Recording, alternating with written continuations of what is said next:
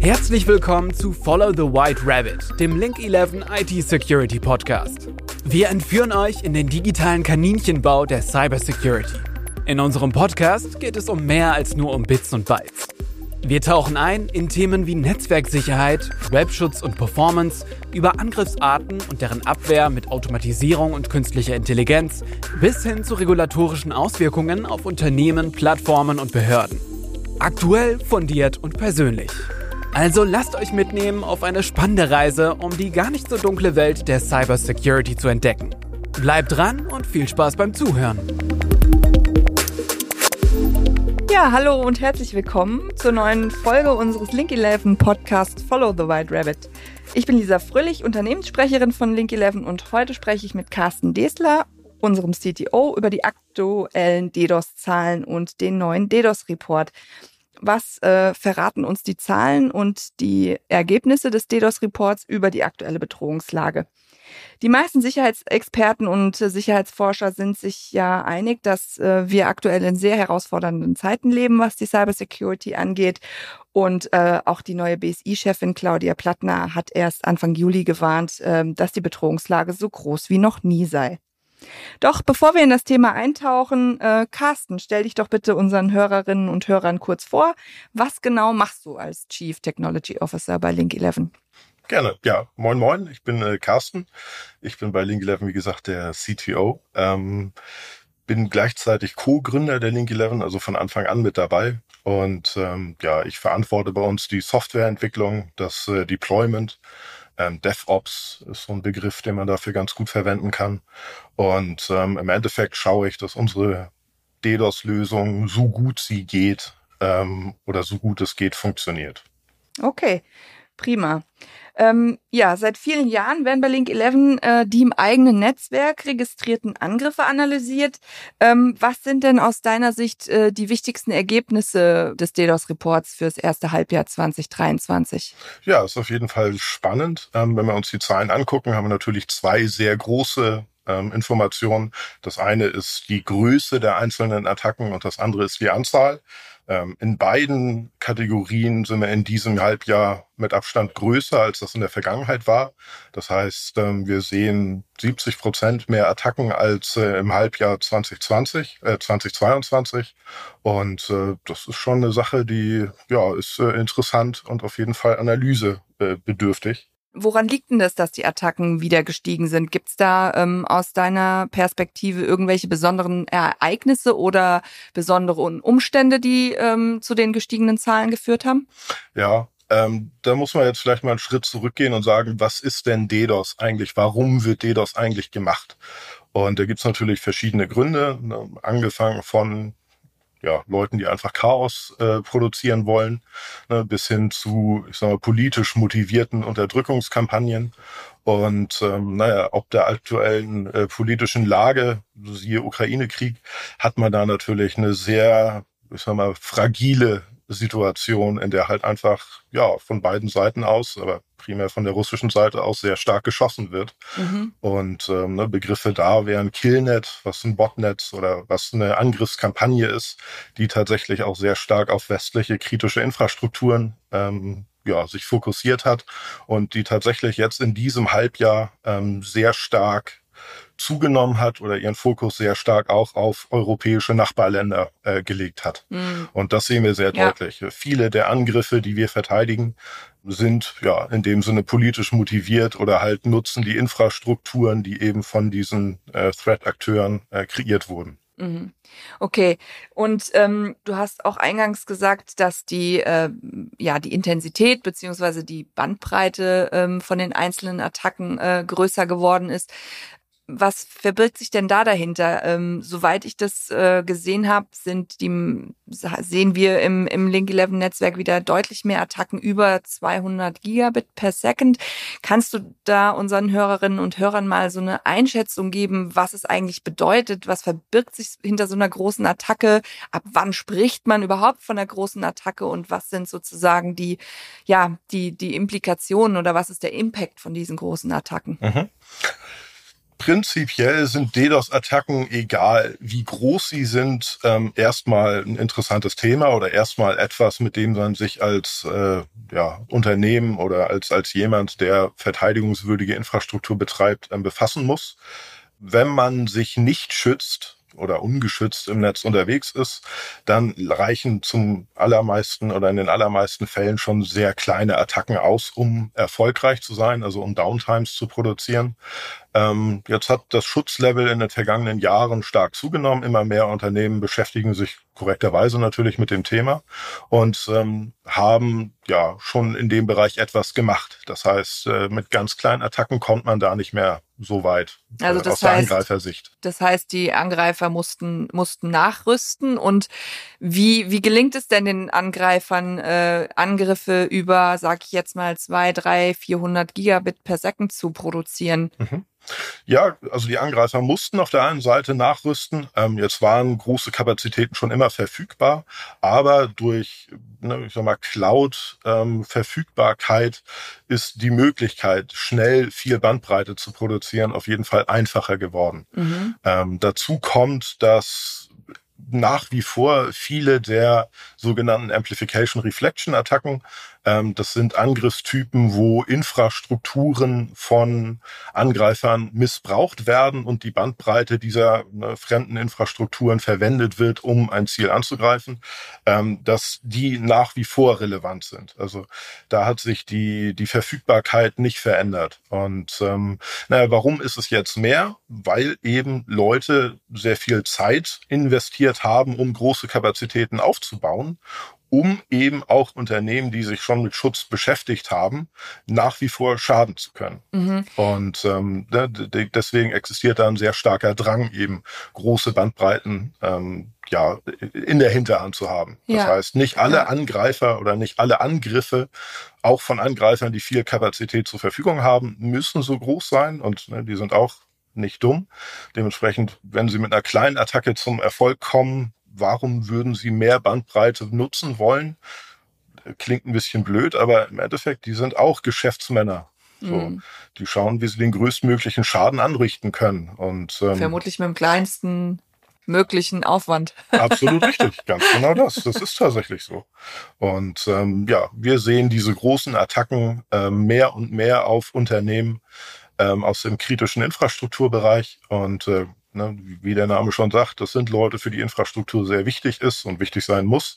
Und viele von denen haben sich schon mit DDoS oder großen Bandbreiten beschäftigt, leider teilweise beschäftigen müssen. Ähm, und ähm, ja, aus dem Grund müssen die Bandbreiten höher sein, ähm, um weiterhin erfolgreich zu sein. Mhm. Was genau, also äh, mir ist äh, das Mirai Botnet äh, Begriff, das äh, gibt's glaube ich seit 2016. Ich habe im aktuellen Nokia Threat Intelligence Report für dieses Jahr gelesen, dass ähm, Nokia davon ausgeht, dass tagtäglich 500 bis eine Million IoT-Hosts oder Cloud-Server-Instanzen aktiv sind. Ähm, was genau verbirgt sich denn alles hinter so einem Botnetz oder was kann denn da alles irgendwie äh, im Angriffsfall genutzt werden? Wie sieht denn das aus? Es ist auch sehr spannend, indem das ein sehr weiter Bereich ist. Ne? Die IoT-Devices, das sind häufig ich nenne es mal günstige, ähm, in, in Fernost produzierte äh, Geräte, die im Einzelnen nicht besonders viel DDoS-Kapazität zur Verfügung haben. Das kann sowas wie eine Webcam sein, die halt einfach direkt ans Internet angeschlossen ist, wo jemand, ich sag mal, sein Haus von, von weit weg aus überwachen möchte oder seine Eingangstür. So, der hat zu Hause jetzt wahrscheinlich nicht so viel Bandbreite, aber wenn es eben halt nicht eine davon, sondern Tausende oder ne, teilweise bis zu einer Million hingibt, dann macht das in der Summe eben schon sehr viel aus. Und teilweise sind es wirklich einfach so schlecht gewartete Devices, die vielleicht eine verwundbare Firmware haben, die eben mhm. durch solche äh, Threat-Akteure ähm, ausgenutzt werden, die dann so etwas wie das Mirai Botnetz bauen können. Und ähm, ja, die werden dann in das Botnetz integriert. Das heißt, der Angreifer nutzt eine Sicherheitslücke auf diesen Geräten aus, installiert seinen Schadcode, wenn er klug ist, dann sieht er zu, dass die Sicherheitslücke geschlossen wird, ähm, so dass kein anderer äh, Akteur die, den, die, dieselbe Kamera verwenden kann, also dass sie dann exklusiv in seinem Botnetz ist. Und äh, ja, dann kontrolliert er sie, dann kann er da Code drauf ausführen und eine gern genommene, äh, ja, ein gern genommener Code ist eben der, ich sag mal, der das Mirai Botnetz oder eben die ja, Kinder des Mirai-Botnetzes. Das hat natürlich Weiterentwicklung äh, erfahren. Das wurde mehrfach von verschiedenen Leuten genommen und verbessert und erweitert. Wo finden die Angreifer diese Codes? Kann ich die googeln? Äh, Tatsächlich ja. Kann ich die kaufen? Also muss man nicht. Tatsächlich hat der Original ähm, Mirai äh, Creator äh, hat den Quellcode veröffentlicht. Ah, okay, das heißt, so. den konnte man tatsächlich zeitweise einfach runterladen. Okay. Und ähm, ich sag mal, der DDoS oder der, der Quellcode des Botnetzes, der ist tatsächlich nicht das, das Schwierige daran. Das Schwierige ist, die Sicherheitslücken ähm, in diesen IoT-Devices zu finden und äh, dann eben seinen Code da möglichst effizient drauf äh, zu deployen. Mhm. Weil ne, wenn es eine ja. Million Devices sind und ich pro Device Klar. eine halbe Stunde bräuchte als Angreifer, dann habe ich sehr viel zu tun. Aber wenn ich das eben automatisiert, so schnell wie möglich, so gut wie möglich, so erfolgreich wie möglich machen kann, und da liegt dann der, ja, der, der Wert oder die, äh, die Fähigkeit des Angreifers, dann kann man sehr schnell sehr viel Kapazität kreieren. Mhm. Glaubst du denn, ähm, dass sozusagen äh, mit, mit dieser äh, neuen Regulierung, Stichwort äh, Cyber Security by Design oder Security by Design, dass sich da äh, was im IoT-Bereich äh, verändert? Weil also ähm, das, was, was mir so geläufig ist von meiner Zeit äh, am Lehrstuhl für Systemsicherheit an der TU Darmstadt, ist, dass äh, gerade so IoT-Devices, die auch äh, einen gewissen Preis haben, wie Alexa und Co., durchaus ähm, sehr einfach zu manipulieren sind und ähm, da jetzt keine großen, sage ich jetzt mal, äh, böswilligen Hackerabsichten äh, dahinter stehen müssen, um irgendwie äh, an an die Manipulations äh, ja Möglichkeiten dieser Geräte zu kommen. Wie sind da deine Einschätzung? Wird es eher schlimmer oder sehen wir da irgendwann auch mal äh, Licht am Ende des Tunnels. Ja, also es ist schön, dass es die Regulierung gibt. Es ist schön, dass da tatsächlich ähm, ja etwas gemacht wird, auch von der Politik her, ähm, insbesondere dass Updates für IoT-Devices ähm, langfristig zur Verfügung äh, gestellt werden müssen, dass man nicht sagen kann, okay, ich baue jetzt meine Webcam günstig, installiere da einmal die, die Software, die es eben braucht, damit diese Webcam funktioniert drauf und dann befasse ich mich damit nicht und widme mich einem anderen Produkt, na, jetzt aus Sicht eines IoT-Device-Herstellers. Mhm. So, nein, die sind mittlerweile gezwungen, ähm, Updates langfristig, langfristig zur Verfügung zu stellen. Updates zur Verfügung stellen reicht allerdings leider nicht. Ähm, ich weiß ja nicht, wie es bei, bei den Zuhörern ist, aber also meinen Drucker habe ich einmal installiert und ein Firmware-Update hat er noch nie gesehen. So, mhm. das gibt es, das kann ich runterladen bei äh, meinem, meinem Druckerhersteller, der hat diese Firmware-Updates, aber installieren habe ich es bisher zumindest nicht. Ja, und ich denke, das wird vielen ja. so gehen. Das heißt, auch die, die, automatische Installation von Updates ist tatsächlich ein wichtiges Thema, womit man einen zweiten Can of Worm aufmachen möchte, ne, dem, dem Hersteller die Möglichkeit geben, neuen Code auf Geräte, die man halt einmal installiert hat, zu laden. Ist auch ein sehr schwieriges Thema, ja. gerade aus Sicherheitssicht. Ja, ja, genau. Ähm, aber man muss ja so, den Zugriff erlauben. Richtig, das wollen. Genau, vor allen Dingen muss man es wollen. Ja, also ne, ich weiß ja nicht. Ich finde, das ist eine schwierige Situation. Situation. Aber prinzipiell, ja, ist es schön, dass es da äh, Anfänge an Regularien gibt. Leider zählen die halt für Deutschland oder für Europa oder von mir aus auch noch für die USA. Aber Kram und häufig wird er halt aus China ähm, produziert. Die interessiert es nicht, mhm. muss es nicht ja, interessieren. Und äh, klar, da gibt's auch Bestrebungen, eben zu sagen, okay, wenn ihr hier in Europa verkaufen wollt, dann müsst ihr. Aber da ist noch ein sehr langer Weg zu gehen. Das heißt, ja, diese Devices sind nach wie vor gefährlich ist ein Wort, sind nach wie vor schwierig auf jeden Fall zu handeln. Und zwar sowohl von Herstellerseite, aber halt auch leider von, von Benutzerseite aus. Ja. Und ähm, ich sag mal, die Devices von größeren Herstellern, äh, Alexa wäre eins, die haben tatsächlich so eine automatische Update-Funktion im Hintergrund. Ähm, das ist bei Design, das heißt, die großen Hersteller, die halten sich da dran. Ähm, die Fritzbox zum Beispiel, die vielleicht viele äh, zu Hause für einen Internetzugang haben, die hat auch ein automatisches Update im Hintergrund, das ja. man auch deaktivieren kann. Aber prinzipiell, so also viele, ich nenne es mal gut aufgestellte Hersteller, machen da schon sehr viel. Mhm. Ähm, aber es reicht halt leider nicht, weil ja, was wird gekauft? Es wird die günstige Webcam gekauft. Klar, nicht in allen Fällen. Manchmal will man auch ein besonders gutes Bild mit besonders schönen Features haben, aber für eine einfache, ich möchte meine Haustür überwachen, Ja, reicht vielleicht das, das, das Billigding aus China. Genau. Genau, so. Und dementsprechend, die werden nach wie vor leider Ja. gekauft. Ja. Ähm, und halt nicht nur in Deutschland, Ja. sondern weltweit. Und das ist halt auch das Thema. Solange es ein bevölkerungsreiches Land gibt und eben sehr viel von diesen Devices verkauft werden kann, ohne dass es Updates geben muss, ähm, wird das nach wie vor zum Problem oder wird das Problem bleiben. Ja, das heißt, wir werden auch in Zukunft äh, viele und große DDoS-Angriffe sehen, was äh, sozusagen die Schlagkraft äh, über Botnetze angeht. Ähm, kommen wir nochmal zurück zu den Angriffen. Ähm, soweit ich das gelesen habe im DDoS-Report, ähm, ist auch festgestellt worden oder konnte das ähm, Link 11 Security Operations Center auch beobachten, dass die Angriffsdauer im Durchschnitt äh, zurückgegangen ist. Was hat es denn damit auf sich, dass die, dass die Angriffe ähm, zwar stärker werden oder mehr Schlagkraft haben, aber gleichzeitig kürzer werden? Gibt's da irgendwas, was äh, du dahinter vermutest? Genau, also vermuten ist das richtige Wort. Wir wissen es natürlich nicht, wir stecken nicht in deren Schuhen, aber wir können uns da natürlich so ein paar ja, Dinge erklären oder versuchen zu erklären. Ähm, auf der einen Seite, Angriffsdauer ist ähm, ein, ein Faktor, der relevant wird, wenn jemand nicht geschützt ist. Ja, wenn jemand nicht geschützt ist und ich den eine Stunde lang attackiere, dann hat er eine Stunde lang ein Problem. So. Wenn jemand geschützt ist, dann hat er vielleicht nur drei Minuten, eine Minute, 30 Sekunden, so schnell wie sein Schutz eben funktioniert, ein Problem. Danach läuft, läuft der Schutz hoffentlich und mitigiert die Attacke.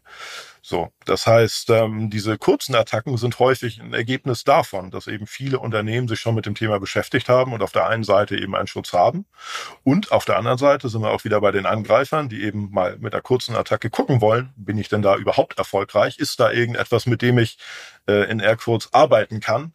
Oder halt eben nicht. Und da brauche ich keine Stunde für. Das kann ich in einer Minute oder zwei Minuten rausfinden, ob ähm, mein, äh, mein Angriff wieder aus Angriffssicht erfolgreich sein kann oder halt eben nicht. Das heißt, die testen quasi ihr Ziel auf äh, Verwundbarkeit und äh, schauen dann entsprechend äh, auch mit welchem, mit welcher Methode oder mit welchem, sage ich jetzt mal, ja, mit welcher Angriffstechnik sie weitermachen. Also gibt es da auch irgendwie einen Zusammenhang, dass du sagst, ja, ähm, die kurzen Angriffe, die sehen wir häufig mit der Methode XY oder mit, mit einem An Angriffsvektor ABC. Ähm, Gibt es da irgendwas, was zu beobachten ist? Oder sehen wir einfach nur, ah, der Angriff ist kurz und müssen dann genauer so ein bisschen in, in sozusagen den, den bösartigen Datenverkehr des DDoS-Angriffs reinzoomen?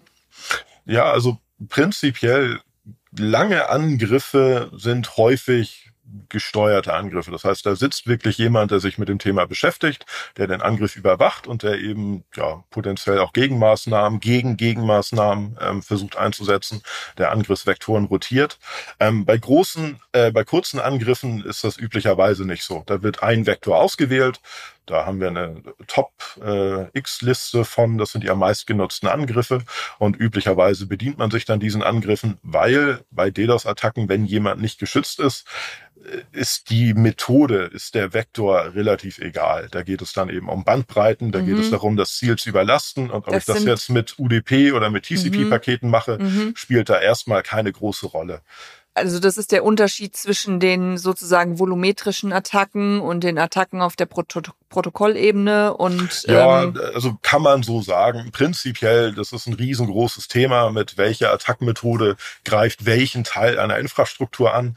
Primär bei diesen kurzen Attacken geht es häufig einfach um viel Bandbreite und die Leitung wird überlastet. okay. Und da können Müllpakete sein, die müssen nicht mal korrekt sein. Ähm, also das heißt, die nutzen keine Protokolle aus. Ähm, können sie natürlich auch, das kann alles kombiniert werden, aber üblicherweise geht es einfach darum, Datenmüll durch die Leitung zu quetschen und ähm, ja, die, Die damit zu überlasten. Genau das. Ja, okay. Das heißt aber, es gibt tatsächlich auch ähm, Angriffe, die deutlich gezielter sind und äh, deutlich koordinierter und damit ja auch ähm, sicherlich deutlich komplexer. Was kennzeichnet denn so Angriffe oder was unterscheidet denn sozusagen die komplexen Angriffe, die wir ja auch äh, im Link 11 Netzwerk gesehen haben, von denen, die sozusagen einfach nur äh, Datenmüll über die Leitungen äh, drücken oder ähm, schicken, wie du eben gesagt hast. Was, was, ja, was sind denn da die un großen Unterschiede? Woran macht man das fest? Ja, da kann ich ein bisschen was dazu sagen. Ähm, wir haben einmal, wie gerade schon erklärt, die Attacken, die einfach über ähm, Bandbreite das Problem Verfügbarkeit versuchen zu lösen. Da ist, wie gesagt, das Protokoll egal. Dann gibt es Attacken, die eben ja, ich sag mal, Mechanismen ausnutzen und damit mit weniger mehr erreichen. Es gibt so eine relativ bekannte Angriffsart, das ist der sogenannte TCP-Syn-Flood ähm, den wir auch sehr häufig im Link 11 Netz sehen. Ähm, ich glaube, auf TCP-Ebene ist das bei uns der am häufigsten ähm, gesehene Flood. Und ähm, der hat zusätzlich dazu, dass er eben sehr viel Bandbreite und vor allen Dingen sehr viele Pakete ähm, pro Sekunde äh, generiert. Denn auch Pakete pro Sekunde können dann vielleicht nicht die Leitung überlasten, aber vielleicht den Router oder die Firewall, ähm, die halt auch eine begrenzte Kapazität hat. Das heißt, da hat man eine Sache, die die ja, CPU in dem Firewall-System mhm. äh, überlasten kann.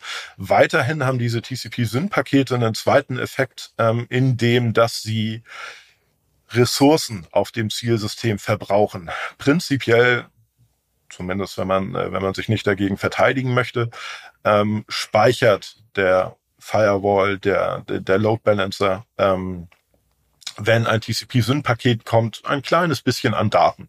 Schreibt das für sich in Arbeitsspeicher ähm, und wartet, bis eine Antwort ähm, von, dem, von dem Angreifer zurückkommt. Diese Antwort wird nicht kommen. Das heißt, lang, nach und nach, je mehr Pakete reinkommen, je mehr größer. Speicher muss der auf vor ja, sich halten. Ja. Und da der eben begrenzt ist, ja, Firewalls und Router haben vielleicht eine Handvoll Gigabyte an Arbeitsspeicher, was im Normalfall eben ausreicht, aber was im Angriffsfall halt sehr schnell ähm, ja nicht mehr ausreicht. Und ähm, was, Dementsprechend, wenn, ich, wenn dieser, wenn der Arbeitsspeicher voll ist, Entschuldigung, ja. dann ähm, ja, können weitere, weitere Pakete oder weitere TCP-Syn-Pakete, die halt auch bei normalen guten Verbindungen passieren, nicht mehr verarbeitet werden. Und dann ist der Angreifer mehr oder weniger fertig, kann seine Attacke einstellen und dann muss der, der, der Router, äh, die Firewall erstmal schauen, dass sie seinen, ihren, ihren State Table, das ist das Daten, die Datenstruktur, in denen diese Pakete reingestellt werden, ähm, ja, wieder leer macht. Und dann kann er wieder losschießen. Ähm, das heißt, hier geht es dann primär nicht mehr um Bandbreite, sondern hier wird eine wieder in Airquotes eine Schwachstelle im TCP-Protokoll ausgenutzt. Mhm. Es gibt da Mitigationsmechanismen, um sich eben diesen, dieses Speichern von Daten äh, schenken zu können. Ähm, aber wenn das auf einer schlecht konfigurierten Firewall nicht zum Einsatz kommt, dann ist das tatsächlich ein Vektor, der mit sehr wenig Bandbreite und ein paar Paketen, wir reden da von 1000 Paketen pro Sekunde, vielleicht 10.000, aber viel mehr als das brauchst du die allermeiste Zeit gar nicht, ähm, ja, schon Probleme ähm, verursachen kann. Mhm. Und da sind wir dann nicht mehr bei Bandbreite. Ja, ja, sondern bei, bei den Paketen und bei dem, was sozusagen mit den Paketen verbunden wird. Was mich noch interessieren äh, würde, du hast ähm, gesagt, dass wenn sozusagen der Load Balancer der Firewall oder des Routers quasi äh, voll ist und sozusagen die Datenkapazität äh, erreicht ist, dann ähm, hat der Angreifer sein Ziel erreicht. Gibt es denn dann noch Möglichkeiten für den Angreifer mit DDoS-Angriffen noch weiter ins System einzudringen? Oder äh, was, was, was ich mich da frage, ist, was passiert denn dann, wenn mein Router sozusagen da niederliegt oder meine Firewall äh, ihre Kapazitätsgrenze erreicht hat? Wo, wo landen denn dann die DDoS-Angriffe, wenn der Angreifer sagt, Mensch, das reicht mir jetzt an der Stelle gar nicht, ich äh, will da noch ein bisschen mehr ähm, Power durch die Leitung geben und ähm, will mein potenzielles Opfer da ähm, mit in die Knie zwingen, um vielleicht noch äh, Lösegeld zu erpressen oder an der Hintertür schnell noch ein bisschen Ransomware einzuschleusen. Also ähm, was, was genau passiert denn dann im zweiten, dritten, vierten Schritt. Mhm. Ja, da kommen wir dann so ein bisschen zur Motivation von DDoS-Angriffen. Auf der einen Seite hat man natürlich wirklich einfach die Leute, die Downtimes produzieren wollen. Das heißt, wenn die mit ihrem Angriff fertig sind, ähm, fertig, entweder weil er für sie im Erfolg äh, oder von Erfolg gekrönt war, dann ähm, ja, widmen sie mich, sie sich entweder ihrem nächsten Ziel oder machen kurz Pause und kommen dann wieder. Ne? Also das hängt dann sehr stark davon ab, was der Angreifer tatsächlich an Schaden anrichten will. Auf der anderen Seite haben wir dann natürlich die Angreifer, die DDoS verwenden als Mittel zum Zweck, um zum Beispiel Admin-Ressourcen ähm, zu binden. Das heißt, ich starte meine DDoS-Attacke und ähm, auf einmal sind alle Admins damit beschäftigt, äh, ja, meine, meine die, die Geräte, die sie eben administrieren, sicher zu machen, um eben diese Attacke rauszufiltern. So, das heißt, die gucken vielleicht gerade nicht in ihr SIEM-System und sehen nicht, dass da gerade ein, ein Login-Request aus äh, irgendeinem unbekannten Land kommt, äh, durch ein Passwort, das sich halt vorher erschlichen wurde, oder, oder, oder. Das heißt, was wir sehen, das ist definitiv nicht die, die, die, ähm, die größte Anzahl an, an Attacken, aber was wir ab und an tatsächlich sehen, sind Angriffe als sogenanntes Smokescreen. Das mhm. heißt, äh, die werden DDoS-Attacken als, als ja, alles wird wuselig, alles beschäftigt sich mhm. mit dem Thema. Und, klassisches ähm, Ablenkungsmanöver. Klassisches Ablenkungsmanöver, genau. Ähm, und ähm, ja, dann läuft der richtige Angriff, wo eben dann Daten rausgetragen werden oder ja eben Ransomware eingeschleust mhm. wird, ähm, im Hintergrund gerne weiter. Ja, ist das, also das ist ja für mich sozusagen auch so ein Punkt, die Erfahrung ähm, wird ja auch oder ja, also die Erfahrung, die ich jetzt gemacht habe, auch in auch in Gesprächen äh, auf Veranstaltungen mit äh, beispielsweise Kollegen ähm, vom vom BSI, also vom Bundesamt für Sicherheitsinformationstechnik äh, und ähm, da ähm, wird DDoS gar nicht so eine große Bedeutung beigemessen, ähm, sondern da ist natürlich äh, der Fokus eher so auf Ransomware, aber wie gesagt, du hast ja auch äh, erwähnt, DDoS-Angriffe werden häufig ähm, als Mittel zum Zweck eingesetzt. Und wie ist denn so deine Einschätzung? Wir sehen wieder 70 Prozent mehr Angriffe. Wir sehen, dass die Angriffe deutlich äh, an Intensität gewonnen haben. Wir sehen kurze, äh, ja, äh, Blitzangriffe, Turboattacken, wie auch immer man sie nennen will, die trotzdem eine enorme Schlagkraft haben. Was, was, was sagst du denn, sind so aus deiner Perspektive so die größten Gefahren, die damit verbunden sind, ähm, auf, auf der Seite der potenziell betroffenen Unternehmen. Du hast auch die Kritis-Betreiber genannt. Ähm, ja, was, was verbirgt sich denn dahinter? Ja, absolut. Ähm, also das hängt natürlich sehr stark vom Unternehmen ab. Ne? Angefangen von ich sage jetzt mal ein kleiner Handwerksbetrieb, der eine Webseite hat, wo eben dran steht, hey, bitte ruf diese Telefonnummer an, wenn du mich brauchst. Ob der jetzt eine Stunde lang seine, seine Webseite nicht verfügbar hat oder nicht, wirkt sich vielleicht auf sein Geschäft nicht sonderlich aus. Die Daten sind auch in Google Maps hinterlegt. Also wenn ihn jemand suchen will, dann findet er ihn nach wie vor. So. Das ist natürlich auf der einen Seite dann äh, die, ich sag mal, das, das äh, Risiko durch DDoS verhältnismäßig gering. Ja, dann geht's halt über Unternehmen, die da ihren Internetzugang für ihre Mitarbeiter drüber haben. Ne? Das ist je nach Größe der, des Unternehmens dann eben potenziell schon blöd, wenn einen halben Tag lang oder eine Stunde lang kein Mitarbeiter mehr ins Internet gehen kann. Ist vielleicht dann schön, haben so eine Pause, ja, aber ja. So geht, der. Firma geht tatsächlich etwas verloren. Ja, ich denke da auch an Mail-Server, die ja auch mit DDoS-Angriffen äh, lahmgelegt werden können, so dass quasi keine E-Mails mehr rein oder raus können und äh, Telefonanlagen hier, Voice-over-IP und solche Geschichten, die können ja durch durchaus auch äh, im Callcenter beispielsweise äh, ist ja das Geschäftsmodell darauf basierend, dass äh, meine Voice-over-IP-Telefonie funktioniert und ähm, soweit ich weiß, ähm, können, können, kann die ja auch durch DDoS-Angriffe lahmgelegt werden. Also Absolut richtig, ja. Mail hat einen, glücklicherweise einen eingebauten Mechanismus, dass äh, Mails, wenn der Mail-Server nicht verfügbar ist, nicht weggeworfen werden, sondern die werden üblicherweise auf dem Server, der die Mail senden würde, zwischengespeichert. Also Mail ist eins der, der Positivbeispiele, aber genau, Voice-over-IP ist ein Negativbeispiel. Wenn der Angriff oder wenn, wenn der Anruf nicht äh, erfolgreich ist, dann ist das System nicht verfügbar. Und äh, ja, Callcenter ist definitiv ein Thema. Was auch ein sehr großes Thema ist, sind VPN-Gateways, gerade so in Zeiten, äh, von Remote Work ne, ja. durch Covid getrieben, aber auch schon vorher relevant gewesen. Ähm, wenn der VPN-Server eines Unternehmens äh, angegriffen wird und auf einmal alle im Homeoffice nicht mehr ja, arbeiten können, ja, dann auch da wieder freut sich der Mitarbeiter, aber das Unternehmen hat ein Problem. Ja, Videokonferenzen großer Banken. Also ich weiß, dass, äh, dass die Deutsche Bank, die haben, wie gesagt, arbeiten mit einem Dienstleister zusammen, der deren Videokonferenzen über die ganze Welt verteilt und auch einfach die Technik da zur Verfügung stellt. Also ich stelle mir einfach wirklich äh, vor, wie, wie, wie viele Flanken eigentlich äh, bei Unternehmen äh, oder wie viele IT-Flanken sozusagen ja offen sind, die potenziell von DDoS-Angriffen betroffen sein können. Also das ist ja wirklich enorm, die Angriffsfläche, die sich auch gerade durch äh, die Covid-Pandemie da neu eröffnet hat, äh, ist ja wahnsinnig äh, viel größer geworden. Ja, gar keine Frage. Und das geht natürlich noch weiter. Jetzt gerade haben wir davon gesprochen, dass Mitarbeiter nicht mehr arbeiten können oder Kunden potenziell nicht mehr auf die Systeme kommen. Das kann man weiterspinnen und sagen, ja, was ist, wenn die, die das Unternehmen eine, eine Anwendung, äh, einen Dienst für Besucher zur Verfügung stellt, ähm, zum Beispiel ein E-Commerce-Shop. Ja, wenn der eine Stunde keinen Umsatz macht, dann ist das, äh, tut das prinzipiell weh. Das ist verlorener Umsatz. Und klar, ein Teil der Kunden will sagen, ja, okay, ach, geht jetzt nicht, ich kaufe es eine Stunde später, ich versuche später nochmal. Aber ein Teil der Kunden geht zur Konkurrenz. Das heißt, ja. ne, da ist definitiv dann äh, ja. ein, ein Verlust äh, passiert. Geht weiter bis hin zu tatsächlich kritische Infrastrukturen. Ähm, da gab es Situationen, wo Paketzusteller oder sagen wir mal, Paketunternehmen äh, ähm, Gefahrengutanmeldungen, ja, die müssen sie rechtzeitig machen. Das heißt, Sie müssen sagen, hey, da fährt jetzt ein äh, Laster, der hat was geladen und äh, das müssen Sie eben rechtzeitig machen, damit er fahren darf. Und wenn dieses System beeinträchtigt ist, die diese Anmeldung eben nicht machen können, dann darf der nicht fahren. Mhm. Das heißt, da steht mhm. dann tatsächlich ein Teil der Lieferkette komplett still.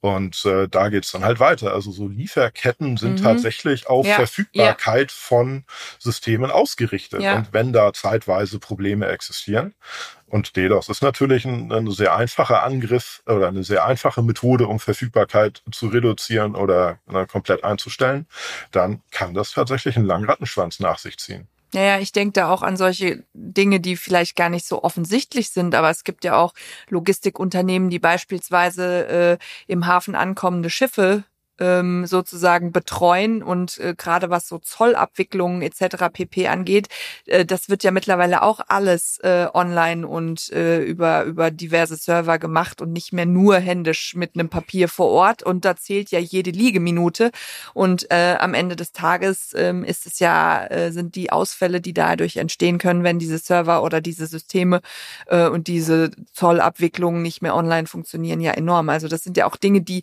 sozusagen ich sag mal, äh, so der in Anführungsstrichen Otto Normalverbraucher vielleicht gar nicht so auf dem Schirm hat. Und tatsächlich gibt es ja in allen Branchen durchaus auch ganz unterschiedliche Angriffs Ziele und auch ganz unterschiedliche ähm, ja, Motivationen der Angreifer, die sich dahinter verbergen. Ne? Wie du schon sagtest, äh, sind es irgendwie politisch motivierte Angreifer, die äh, ein ideologisches Ziel verfolgen oder ein ideologisches Motiv haben und sagen, hey, es ist mir gerade egal, Hauptsache ich verursache Chaos und versuche irgendwie äh, die kritischen Infrastrukturen lahmzulegen, weil es einfach sich ja auch ganz äh, stark auf eine Gesellschaft oder die Bevölkerung auswirken kann. Und ich denke, wie gesagt, Unternehmen haben auch nochmal eine ganz andere ähm, Herangehensweise, auch warum und wie sie sich schützen können.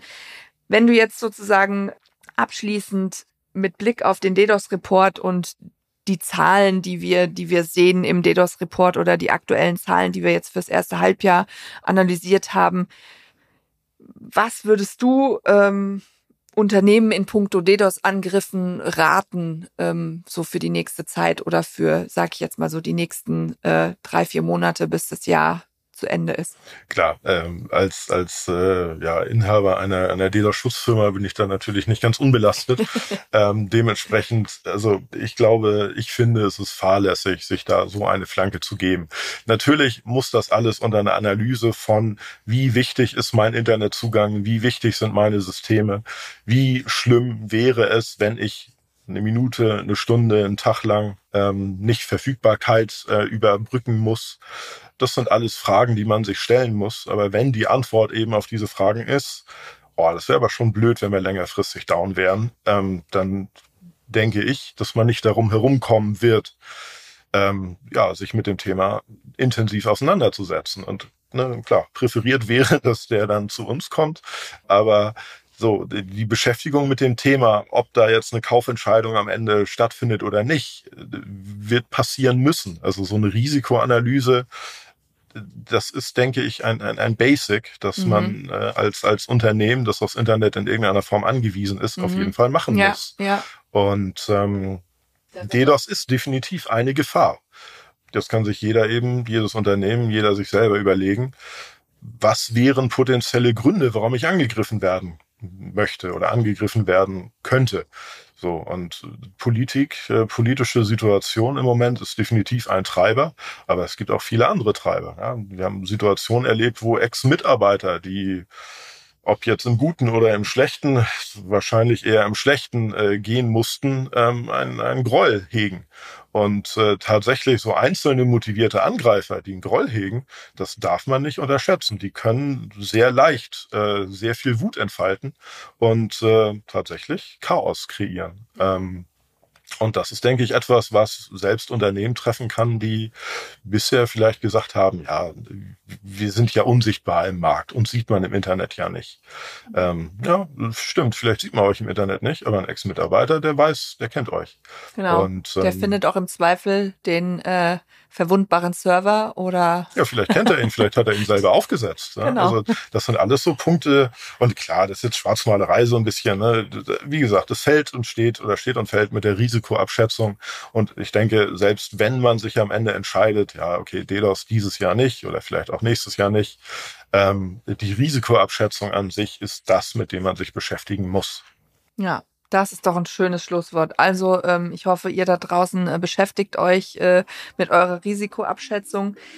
Carsten, vielen Dank, dass du dir die Zeit genommen hast, mit mir äh, über den aktuellen DDoS-Report und äh, die Ergebnisse zu sprechen und ähm, mir und den Hörerinnen und Hörern äh, so wertvolle Einblicke in äh, das Thema gegeben hast. Ich freue mich auf unsere nächste gemeinsame Folge und wünsche allen Zuhörerinnen und Zuhörern da draußen noch einen schönen Tag und passt auf euch auf.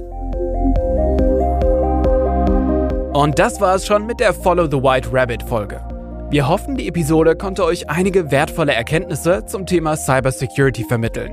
Folgt dem weißen Kaninchen, um keines unserer zukünftigen Abenteuer zu verpassen. Wir werden mit weiteren Experten sprechen, um euch auch in Zukunft wichtige Einblicke anzubieten. Keep calm and get protected.